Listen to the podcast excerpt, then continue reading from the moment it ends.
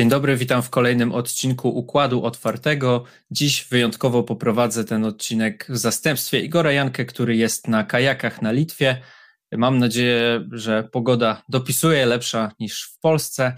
No i dzisiaj też wyjątkowo e, w środę się ta rozmowa ukaże. Będziemy rozmawiać z panem generałem Waldemarem Skrzypczakiem, tak żeby jeszcze przed e, Bożym Ciałem, przed czerwcówką tę rozmowę odbyć i opublikować. Zapraszam serdecznie do wysłuchania. I już witam się z panem generałem. Dzień dobry, panie generale. Witam pana, witam państwa. Dzień dobry. Panie generale, e, chciałbym dzisiaj e, zacząć od e, sytuacji na odcinku wschodnim. Mamy tutaj mapkę, oczywiście Institute Study of War, to jest mapka ogólna na całą Ukrainę, natomiast Mam taki pomysł, żeby dzisiaj po prostu przejść y, bardziej szczegółowo mm, poszczególne odcinki i zaczęlibyśmy od właśnie mm, Ługańska, Doniecka. Tam, jak wiemy, trwają bardzo intensywne walki, szczególnie w Siewierodoniecku. No i ta ofensywa Rosjan zdaje się postępować. Jeżeli mógłby Pan jakoś o tym odcinku opowiedzieć był panu uprzejmy powiedzieć, że mm, ta ofensywa rosyjska postępuje w tym rejonie. Ona postępuje już tak od 70 dni.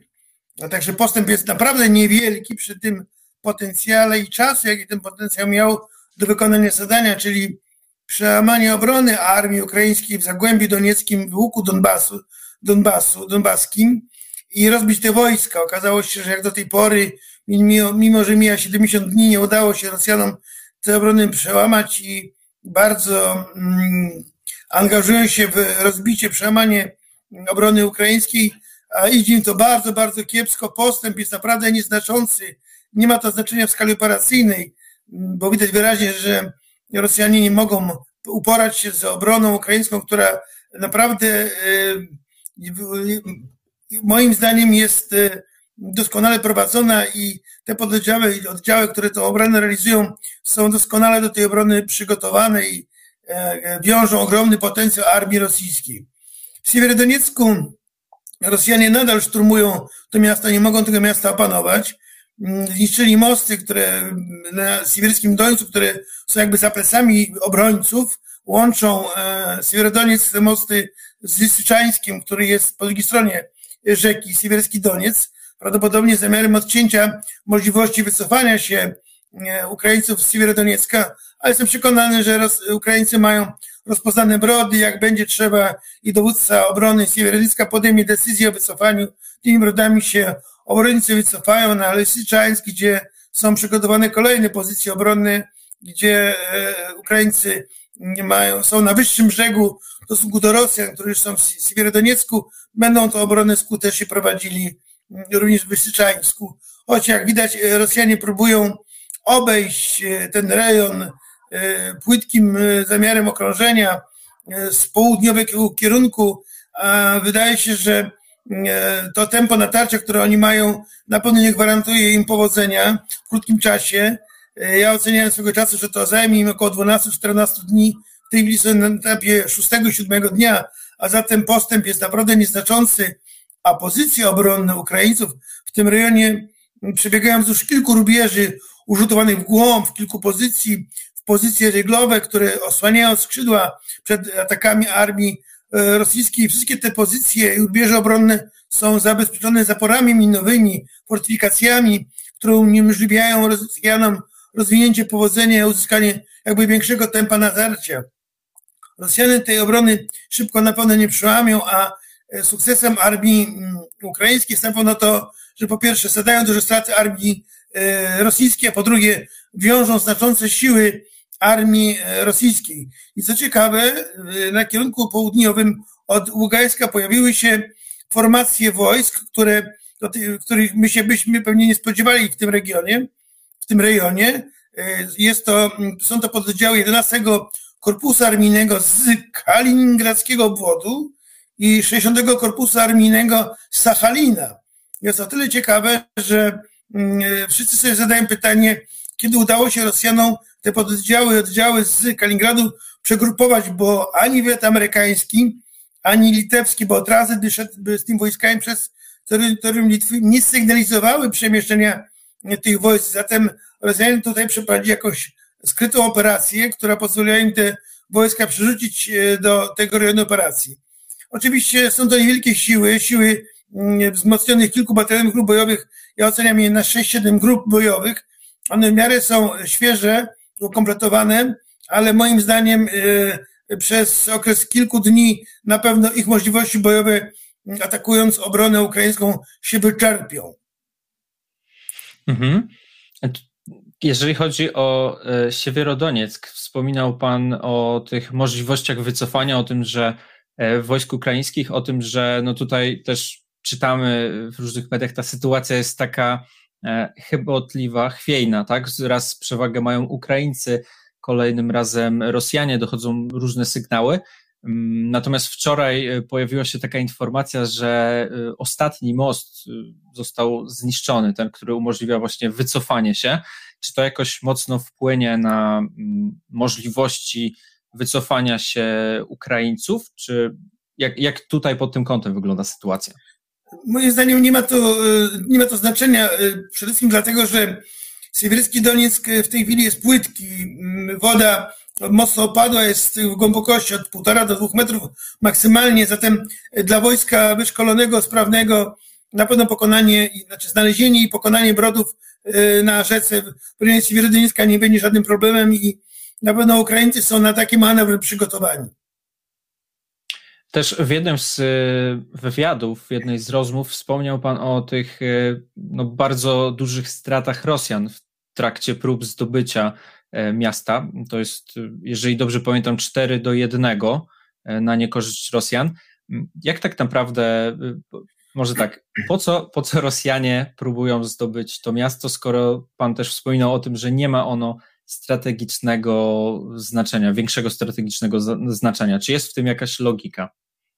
Znaczy, wojskowej logiki w tym nie ma. Pewnie jest jakaś polityczna logika, że Siewierodoniec dla polityków na Kremlu urósł ze symbolu e, obrony ukraińskiej, którą trzeba przełamać, podobnie jak wcześniej Mariupol. Dlatego też takie zadanie stawiają wojskowym, a wojskowi e, może wbrew nawet e, ich rozsądkowi wojskowemu to miasto szturmują, poświęcając życie żołnierzy w walce o to miasto, o ruiny w zasadzie tego miasta, bo przecież to miasto, tak jak powiedziałem, ono nie ma jakiegoś kluczowego znaczenia. Jego obrona podobnie, ale dla Ukraińców ma, bo zadaje Rosjanom duże straty i wiąże duże siły armii rosyjskiej. Ja nie wierzę w to, że rosyjscy dowódcy są na tyle mm, nieprzygotowani do dowodzenia, że stawiają sobie za punkt honoru, żeby zdobyć Siewierodonieck. Moim zdaniem jest to wola polityków i oni tą wolę polityków, tak jak do tej pory było na tym froncie, wypełniają. A jak, jaki to może mieć wpływ e, tego typu rozkazy? Bo rozumiem, że na poziomie generałów, tak na, na poziomie wyższego dowództwa, e, to zdają oni sobie sprawę z tego, że to jest czysto polityczna zagrywka, tak? Czy to jest czysto polityczna operacja. Natomiast pytanie, czy na takim poziomie szeregowego żołnierza ci żołnierze mają świadomość, że tak naprawdę walczą wojnę, walczą bitwę, która nie do końca ma sens z perspektywy militarnej? Wie pan, y, żołnierz na poziomie y, drużyny czy plutonu, on nie analizuje e, sytuacji politycznej, czy tej takiej militarnej na poziomie strategicznym czy operacyjnym. On e, otrzymuje zadanie wykonać e, szturm do miasta, nie, nie do miasta, bo szturm do miasta wykonuje kilka grup batalionowych, tylko ten żołnierz szeregowy, on wie, że jego drużyna, jego pluton ma atakować ten budynek, który mają zdobyć za wszelką cenę, bo tam są Ukraińcy, wróg Rosjan i oni za wszelką cenę dążą do tego, żeby ten budynek zdobyć. Oni skupiają się na tym, żeby wszystkim zadanie wykonać, przeżyć w czasie tej walki i osiągnąć ten cel, który mu nakazują osiągnąć dowódcy ich yy, na poziomie, powtarzam, tylko taktycznym. Czyli nie ma, nie ma takiej refleksji, widząc jak są duże straty, że może ta bitwa nie ma większego sensu, bo po prostu żołnierz myśli o czym innym, będąc na polu bitwy. wie pan, żołnierz, który widzi straty, e, reaguje w różny sposób. Jeden, w jednym rośnie determinacja, wola zemsty za kolegów, którzy zginęli w walce i on będzie par do przodu. Inny jest wystraszony, przerażony tymi stratami. Jeszcze inni przeżywają e, traumę niesamowitą, kiedy widzą rozerwane szczątki swoich kolegów, zabitych kolegów. To są różne reakcje na polu walki i około, jak to myśmy oceniali, pewnie tutaj są te, te straty wynikające z stresu walki są dużo większe niż myśmy mieli w Iraku czy w Afganistanie, ale to wyłącza żołnierzy z walki, z takiego racjonalnego myślenia. Oni wtedy unikają walki, nie biorą w tej walce bezpośredniego udziału, robią wszystko, żeby przeżyć za wszelką cenę. Czyli też ich wartość bojowa maleje. Jest znikąd. Oczywiście zdecydowanie mhm. maleje i wtedy tych, którzy tak naprawdę zadanie wykonują, to jest z pododdziału liczącego 100 żołnierzy, 60-70 żołnierzy, którzy to zadanie chcą wykonać.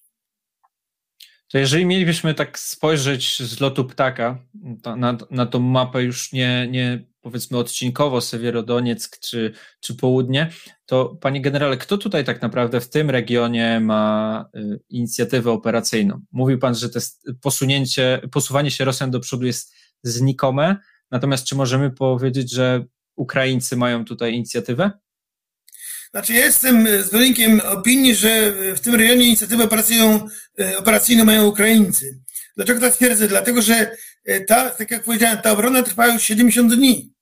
Rosjanie od 3 kwietnia szturmują e, ten, ten rejon łuku donbaskiego z niewielkim powodzeniem i tak na dobrą sprawę dzięki temu, jak Ukraińcy prowadzą obronę, tak Rosjanie atakują w tych miejscach, gdzie wydawałoby się, jak Ukraińcy chcą, żeby atakowali czego przykładem jest Sibirski Doniec, gdzie świetnie bronione miasto pochłania ogromny potencjał armii rosyjskiej, bo Ukraińcy świadomie wciągają w tą pułapkę e, Rosjan, no oni się dają pułapkę, pułapkę wciągać. Tak samo było w Popasnej i wielu innych miejscowościach, które wydawałoby się nie mają żadnego znaczenia, a jednak stały się mm, jakby obiektem pożądania dowódców rosyjskich, a jednocześnie e, miejscem, gdzie ponoszą swoje duże straty. Czy widzi Pan szansę, żeby w nadchodzących tygodniach, miesiącach tutaj ta mm, operacja na, na tym odcinku przyspieszyła ze strony Rosjan, czy raczej to będzie taka wojna, nazwijmy to w cudzysłowie, może to po, pojęcie, w pojęciu laika, tak, tak to wygląda, taka wojna pozycyjna, tak, ostrzały artyleryjskie, mm, jakieś grupy bojowe też, które się w okręgu e, białgorodzkim e, pojawiają, tak, które są nie, nieprzygotowane należycie? Czy, czy Rosja ma tutaj asa w rękawie, powiedzmy w ten sposób? Moim zdaniem na dzisiaj Rosja nie ma asa w rękawie. To są, są jakby dwie rzeczy istotne. To po pierwsze to, że Ukraińcy prowadzą działania zaczepne na północy, na wschód od Charkowa i na kierunku hersońskim.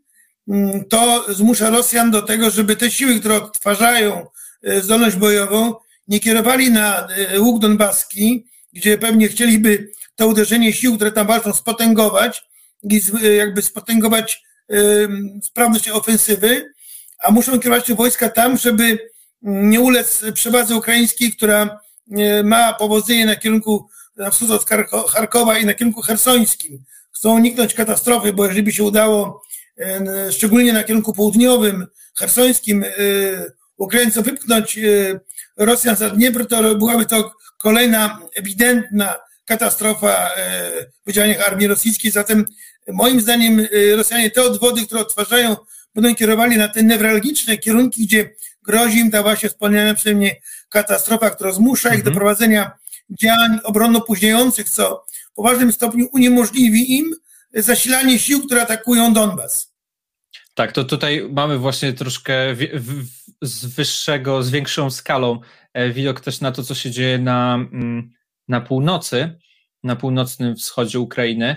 I e, tutaj e, ta niebieska, ten niebieskie pole oznacza tak naprawdę kontr, kontrofensywę ukraińską. Widzimy, że to jest dosyć. To są tereny no, tak wyzwolone naprawdę... przez armię ukraińską, tym mhm. niebieskim kolem zaznaczone. Ukraińcy wyparli z tych terenów armię rosyjską.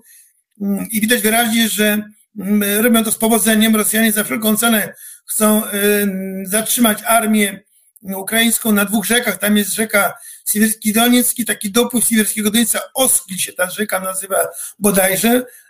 I chcą tam załamać natarcie armii ukraińskiej, żeby nie dać się wyprzeć ze wschodniej części Ukrainy, jeżeli chodzi o kierunek charkowski. E, część sił rosyjskich wyszła za granicę, tam pierwsza pancerna gwardii utrzymuje swoje oddziały osłonowe, które taki kordon wzdłuż granicy tworzą na, na północ i na wschód od Charkowa, jakby chroniąc się przed wejściem na terytorium e, Rosji armii ukraińskiej, ale podejrzewam, że armia ukraińska nie ma takiego zamiaru, natomiast na pewno zamiarem armii rosyjskiej jest po pierwsze rozbić wojska mm, na wschód od Charkowa, wyprzeć się poza terytorium e, Ukrainy, a drugie to uderzyć w kierunku Charków, Czugajew, podstawę sił, które uderzają z kierunku Izjumu na Słowiańsk i Kramatorsk, żeby te wojska nie miały dopływu e, sił, środków walki. I to jest kluczowe, moim zdaniem, e, e, kluczowy zamiar armii ukraińskiej, żeby te siły, które idą od Izjumu, nie miały możliwości kontynuowania operacji. Też pojawiły się takie głosy, że właśnie na tym odcinku ukraińskie linie komunikacyjne zostały w jakiś sposób zaatakowane przez e, wojska rosyjskie. Czy pan ma informacje na ten temat? Znaczy generalnie to są e, ataki obustronne. Zarówno Ukraińcy niszczą szlaki komunikacyjne armii rosyjskiej, które są od północy w kierunku na Izium, na Sławiańsk, ogniem artylerii rakietowej i lufowej, również sporadycznie lotnictwem. Podobnie czynią E, Rosjanie uderzając głównie na e, obiekty, które uważają za te, które są kluczowe dla podejścia odwodów armii ukraińskiej, niszczą mosty na, na rzekach, niszczą szlaki komunikacyjne i oczywiście, jak im się uda, uderzają na podchodzące odwody armii ukraińskiej, ale e, ich wywiad, ich rozpoznanie jest bardzo ograniczone. Tutaj przewagę mają zdecydowanie, jeśli chodzi o rozpoznanie ogólnie satelitarne, mają Ukraińcy. Pojawiły się też takie informacje, czytałem e, o akcjach sabotażowych na terytorium rosyjskim. Czy pan sądzi, że to mogą być akcje jakichś opozycji wewnętrznej w Rosji, czy raczej są to akcje mm, wojsk, e, sił, sił ukraińskich? Wydaje się, że e, Ukraińcy, my o tym nie wiemy na pewno. Można tylko przypuszczać, że skoro takie akty mają miejsce, sądzić należy, że są grupy dywersyjno-rozpoznawcze, mm, sabotażowe, które takie akty sabotażu na ważne obiekty infra, infrastruktury armii rosyjskiej y, uderzają, wysadzając składy z amunicją, wysadzając składy z paliwem, tak żeby dostarczenie tych środków było bardzo ograniczone. Y, wydaje się, że to jest jak najbardziej uzasadnione i twierdzę, że jeżeli takie działania mają miejsce, to prowadzą tu wyspecjalizowane grupy y, dywersyjno-rozpoznawcze, sabotażowe, y, które są do tego przygotowane i które działają w znanym sobie terenie. Czy te grupy, bo rozumiem, że te grupy muszą się jakoś na terytorium Rosji dostać. E, jak, jak to wygląda pod kątem zatrzymania tych grup przez, przez Rosjan? Czy to jest tak, że Rosjanie monitorują jakoś swoją granicę, a pomimo to grupy y, dostają się na ich terytorium, czy tego typu grupy mają po prostu jakieś inne sposoby przenikania na terytorium wroga? Faktem jest, że y, Rosjanie chyba pomni tych wydarzeń, o których Pan wspomniał, tych aktach sabotażu, y, tworzą kordon wzdłuż granicy wschodniej. Oni na północ od Krakowa zmieścili dwa albo trzy pułki składu pierwszej Armii Pancernej Gwardii, które, które tworzą jakby kordon szczelny, wydaje, wydaje mi się szczelny kordon wzdłuż granicy po to, żeby prawdopodobnie uchronić się przed przenikaniem grup, bo one będą przenikały. I są warunki do tego, żeby takie grupy przenikały w różny sposób, zarówno na lądzie, e, pieszo, w skrycie, w nocy, czy nawet przerzucane mogą być śmigłowcami e, do, do rejonów wskazanych, gdzie się desantują, po czym przechodzą do działania do, do innego rejonu. Zresztą na, e, na wysokości Sumy, dalej kierunku Czernichowa, podobny kordon tworzą pododdziały 20 Armii, y, która się również odtwarza w rejonie Bryjańska. I też część y, tych sił wysłane są na granicę, żeby zrobić szczelny kordon wzdłuż granicy, ponieważ podejrzewam, że Rosjanie mają poważny problem z przenikaniem grup dywersyjno-rozpoznawczych ze strony Ukrainy. Czyli to też w pewien sposób takie, to, że takie działania są, Rosjanie muszą się na nie przeciwko nim zabezpieczać, powoduje, że część sił rosyjskich jest dedykowana tego typu aktywnościom, tak? tego typu operacjom. Zdecydowanie tak i to, to y, poważnie zakłóca proces odtwarzania, odtwarzania zdolności bojowej armii rosyjskiej, że te siły, które powinny się przygotować do tego, żeby zasilić wojska walczące na froncie, muszą tworzyć kordon wzdłuż granicy, żeby uniemożliwić przebieganie grup y, przeciwnika. Panie generale, chciałem teraz przejść do tego, co dzieje się na południu Ukrainy. Tutaj też, tak jak Pan wspominał, niebieski kolor oznacza te, te terytoria, które przez Ukraińców zostały już odzyskane. Jak, jak, co może Pan powiedzieć o tym, o tym odcinku, bo obok Charkowa tutaj widać dużo koloru niebieskiego. Koło Hersonie, tak? Tak. Więc Ukraińcy to znaczy, kilku... obok, obok Charkowa, tak jak na poprzedniej, poprzedniej mapce, tu Charków i południe tak, jasne. E, widać sporo niebieskiego. Tak jest, więc Rosjanie od y, kilkunastu dni są atakowani przez armię ukraińską na dwóch kierunkach. Jeden to jest kierunek Krzywy Róg z południa zbiornik Kachowski, drugi Mikołajew Hersoń. E, e, Ukraińcy szukają luk w ugrupowaniu e, obronnym armii rosyjskiej, która przeszła wzdłuż całego frontu na tym kierunku do obrony. Nie prowadzą tam Rosjanie aktywnych działań z dwóch powodów. Po pierwsze, że Ukraińcy cały czas kontratakują i rozbijają zgrupowania uderzeniowe armii rosyjskiej. Drugie, to Rosjanie nie mają na tym kierunku świeżych odwodów, które mogłyby e, to uderzenie potęgować. W związku z tym pewnie dowódcy rosyjscy podjęli decyzję, że na tym kierunku mają przejść do obrony za wszelką cenę, rozbudowują obronę też kilka pozycji na stepie, bo e, tutaj na północy, jak na południu jest step. Przed Chersoniem i przed zbiornikiem kachowskim jest step, który pozwala dobrze przygotować obronę, e, rozbudowywać pozycje obronne, które muszą w tej chwili E, Ukraińcy przełamywać. To jest wielkie wyzwanie dla Ukraińców, bo mm, to, teraz oni są atakującymi, tak jak mówiliśmy wcześniej, atakujący ponosi wielokrotnie wyższe straty od broniącego się, a tu się bronią Rosjanie. W związku z tym y, Ukraińcy świadomi tego, że mogą ponosić duże straty, nie szturmują tak jak Rosjanie za wszelką cenę, tylko szukają miejsc słabych, takich luk, luk w ugrupowaniu obronnym armii rosyjskiej, żeby E, w te luki, w te słabe miejsca uderzyć, przełamać te słabe miejsca i potem wyjść na tyły ugrupowania tych pozycji obronnych, ugrupowania obronnego armii rosyjskiej. Nie szukają cały czas, uderzają w kilku, z kilku kierunków jednocześnie, zmuszając e, e, armię rosyjską do manewrowania tymi skromnymi odwodami, które pewnie mają w tym rejonie, ale wydaje się, że przewagę, jeżeli chodzi o inicjatywę operacyjną na tym kierunku mają zdecydowanie Ukraińcy i wydaje się, że w ciągu najbliższego czasu okaże się, mm, że e, uda im się, wierzę w to, przełamać na jakimś kierunku, na jakimś odcinku frontu obronnego, obronę rosyjską i ją zrolować. Ja tak jestem winien jeszcze też wyjaśnieniem e, tym, którzy oglądają nas czasami, kiedy wspomniałem o możliwości desantu przez zbiornik kachowski. Otóż e, to nie chodzi o desant powietrzny, a chcę powiedzieć, jeżeli chodzi o mm, technikę działania wojsk lądowych, wojska lądowe mają zdolności do e, pokonywania przeszkód wodnych trzema sposobami.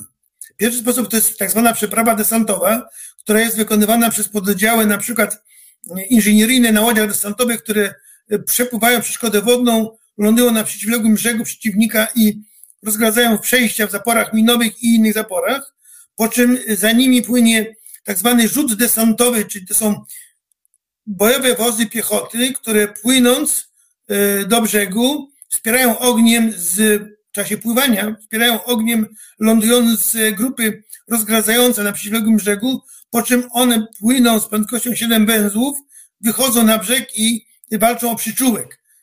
Pod ogniem artylerii, która strzela przeciwległego brzegu do stanowisk ogniowych obronnych przeciwnika. Artyleria się nie przeprawia. Jeżeli by się udało chwycić przyczółek, to część artylerii ukraińskiej mogłaby się przeprowadzić, bo taką zdolność do pływania e, mają e, goździki. Haubica 2S1 przy właściwym obciążeniu może przepłynąć każdą przeszkodę wodną. I jeżeli taki rzut desantowy, czyli na BWP przepłynie, wtedy zdobywa się przyczółek. Innym sposobem pokonania przeszkody wodnej w przypadku, gdy przeprawa desantowa się uda, jest przeprawa na promach lub, lub na mostach, jeżeli się je zbuduje. Ale generalnie E, wojska lądowe mają zdolność pokonywania przeszkód wodnych wpław w ramach tak zwanej przeprawy desantowej i takie przeprawy mogą zorganizować na południowej skraju Brnika Kachowskiego i na e, południowym, e, na południu od Hersonia, na południowy zachód od Hersonia. Dodam jeszcze jedną rzecz ważną. Otóż mm, pokonywanie Dniepru nie byłoby w tych warunkach teraz, obecnej porze roku, bardzo trudne, dlatego że Dniepr już nie ma takiego wysokiego stanu wody, jak miał na wiosnę, ale Dniepr na wiosnę bardzo rozlał. To koryto rzeki e, poszerzone jest o starożytne i bagna, które rozciągają się na południe, czyniąc ten teren nieprzekraczalnym nawet dla bojowych wozów piechoty. Czyli też ma, mają Państwo i ja wykład z teorii wojskowości. Znaczy, to była taka, taka sugestia, było jedno z pytań mm, w komentarzach, z którym się zapoznałem i była taka, taka uwaga, że, że, że można BWP desantować. Otóż tak, można, bo to się nazywa, to pływanie BWP po wodzie nazywa się przeprawą desantową. Rzut desantowy.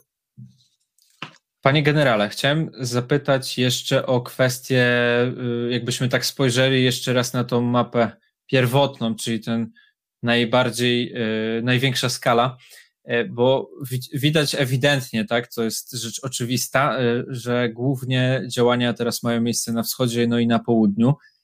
Co z północą? Czy tam się coś dzieje, czy tam po prostu i wojska ukraińskie, i wojska rosyjskie są w zawieszeniu? Jak, jak to według Pana wiedzy wygląda?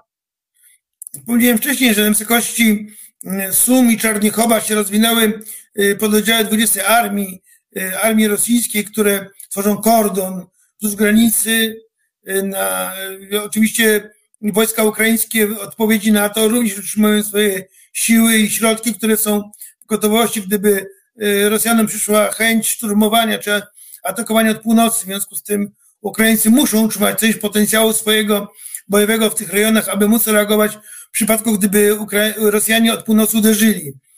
Na Białorusi, w rejonie na północ od Hostomelu, od y, czterech tygodni już prawie przybywa, na pięciu tygodni przybyła druga armia gwardii z Centralnego Okręgu Wojskowego, która tam się przygrupowała po mobilizacji.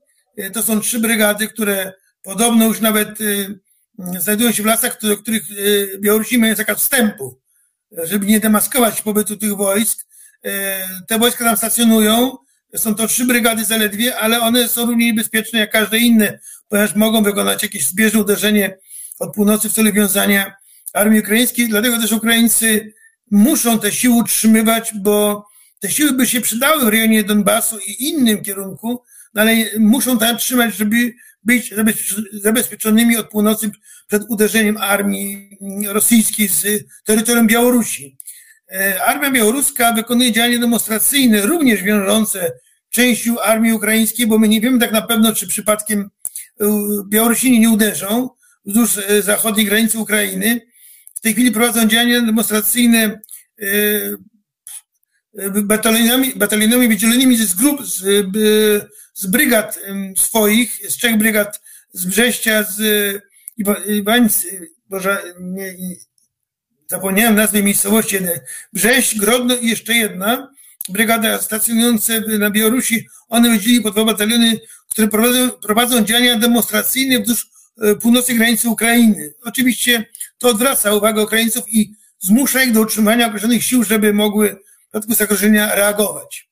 Także Ukraińcy e, wzdłuż całej granicy utrzymują swoje siły i środki, które byłyby potrzebne na tym głównym kierunku działania, ale jednak muszą te siły utrzymywać i wierzę w to, że dzięki temu, że sprzęt przychodzi cały czas z zachodu, tworzą nowe jednostki, tworzą nowe formacje, choć oczywiście ten sprzęt przychodzi za wolno, ale to pozwala im formować nowe jednostki, które pewnie będą kierowane w rejon głównego wysiłku, jakim jest kierunek granicy wschodniej, czyli wschód Ukrainy. Ważne jest to, żeby zasilana była armia ukraińska cały czas e, nową bronią, nową amunicją i tak e, można by rzec, że za kilkanaście miesięcy e, ten sprzęt poradziecki, który Ukraińcy jeszcze mieli, zostanie zużyty na polu walki i niebawem armia ukraińska będzie dysponowała sprzętem typowo natowskim. Michajło Podoliak z biura prezydenta Ukrainy napisał na Twitterze, że by zakończyć wojnę i wyrzucić wojska rosyjskie z Ukrainy, potrzebna, potrzeba broni ciężkiej w liczbie 1000 haubic kaliber 155 mm, 500 czołgów, 2000 jednostek pojazdów opancerzonych, 1000 dronów. Mamy też informacje o tym, że Niemcy przeszkadzają e, w dostawie leopardów z Hiszpanii. Jak pan ocenia te sytuacje i na ile to może niedługo być poważny problem mm, dla Ukrainy, no bo zakładam, że te liczby podane bardzo konkretne nie biorą się znikąd. Znaczy, jeżeli by miało dojść do przekazania leopardów hiszpańskich, w tym przypadku dla Ukrainy, byłby to dobry ruch. Te leopardy są po modernizacji. To y, nie są stare leopardy, one są po modernizacji. Ja znam te leopardy, bo widziałem je w Hiszpanii z tego czasu. Y, problem polega na tym, że każde z państw, które nabywa leopardy od Niemców, wiąże sobie ręce umową, którą wymuszają Niemcy, w zamian na to, że sprzedają te czołgi, że bez zgody Niemców nie będą nigdzie nikomu sprzedane ani przekazane. I w podobnej sytuacji jesteśmy również my jako Polacy, ponieważ Niemcy nam e, zapisali to w umowie z nami, że jeżeli byśmy mieli to mieli przekazać czy komuś sprzedać, to musimy mieć na to zgodę Niemców. Uważam, że to wielka nieuczciwość ze strony Niemców, że takie warunki stawiają, tym bardziej, że jest wojna e, na śmierć i życie. I e, jeżeli oni frymarczą ukraińskim Ukrainą w ogóle i życiem ukraińskich żołnierzy jest to bardzo nieuczciwe. Jest ta gra polityczna Niemców dla mnie jest niezrozumiała i e, widać wyraźnie, że mm, e, Niemcy nie zrozumieli tego, co się tak naprawdę dzieje z naszą wschodnią granicą, za wschodnią flanką NATO, że ta Ukraina walczy między innymi o Europę, o przyszłość Europy. Bo jeżeli ktoś się łudzi, że Putin się zmieni, to jest w błędzie. Putin i jego elity polityczne są konfrontacyjne były, są i będą. I trzeba mieć tego świadomość. Jeżeli Niemcy e, nie myślą podobnie jak my, nie myślą podobnie jak inne państwa Europy, to popełniają błąd i w zasadzie są tymi, którzy wbijają Ukraińcom nóż plecy. Z perspektywy Ukraińców, e, bo jeszcze nawiązując do tych konkretnych liczb e, potrzebnych do, do zwycięstwa z Rosjanami, to Pana zdaniem jest szansa, że rzeczywiście w takiej ilości ten sprzęt trafi na Ukrainę? Mają, według Pana wiedzy? Znaczy, według mojej wiedzy na razie nie ma takiej możliwości, bo nie ma w Europie takiej ilości sprzętu, które wyartykułował doradca prezydenta. Natomiast moim zdaniem, gdyby się udało mm, zmobilizować jeszcze raz po raz wtóry, bo widać wyraźnie, że Europa się oswaja z wojną na Ukrainie. To jest bardzo niebezpieczne dla Ukrainy, że E, Europa się oswaja i przyzwyczaja się do Europy, do tego, do tej wojny, przepraszam. Politycy tracą cierpliwość. E, niedługo będą wakacje, Europa zacznie myśleć o wakacjach. E, media będą mówiły, pisały o wakacjach, nie o wojnie. Spowszednieje nam ta wojna. To jest bardzo niebezpieczne dla Ukrainy. Dlatego też uważam, że politycy nasi też powinni podjąć takie działania, które by jakby reaktywowały ten zryw po raz kolejny. Zryw pomocy, jak było to na początku wojny żeby zmobilizować się po raz wtóry i dać Ukrainie to, co można dać, bo w tej chwili sprawą oczywistą jest, że NATO pomaga Ukrainie, że pomaga jej świat i już nikt nie będzie nam zwrócał, że my robimy coś wbrew komuś. My pomagamy Ukrainie i, i w zasadzie to, że pomagamy jest sprawą oczywistą, tego nikt nie kwestionuje, tego nikt nie podważa. Zatem e, Ukraińcy wiedzą, czego potrzebują, trzeba w miarę możliwości dać im tego jak najwięcej, żeby mogli tą wojnę w naszym imieniu wygrać. I tym akcentem skończymy. Miejmy nadzieję, że, że tak się stanie. Bardzo serdecznie dziękuję panie generale za, za kolejną ciekawą rozmowę.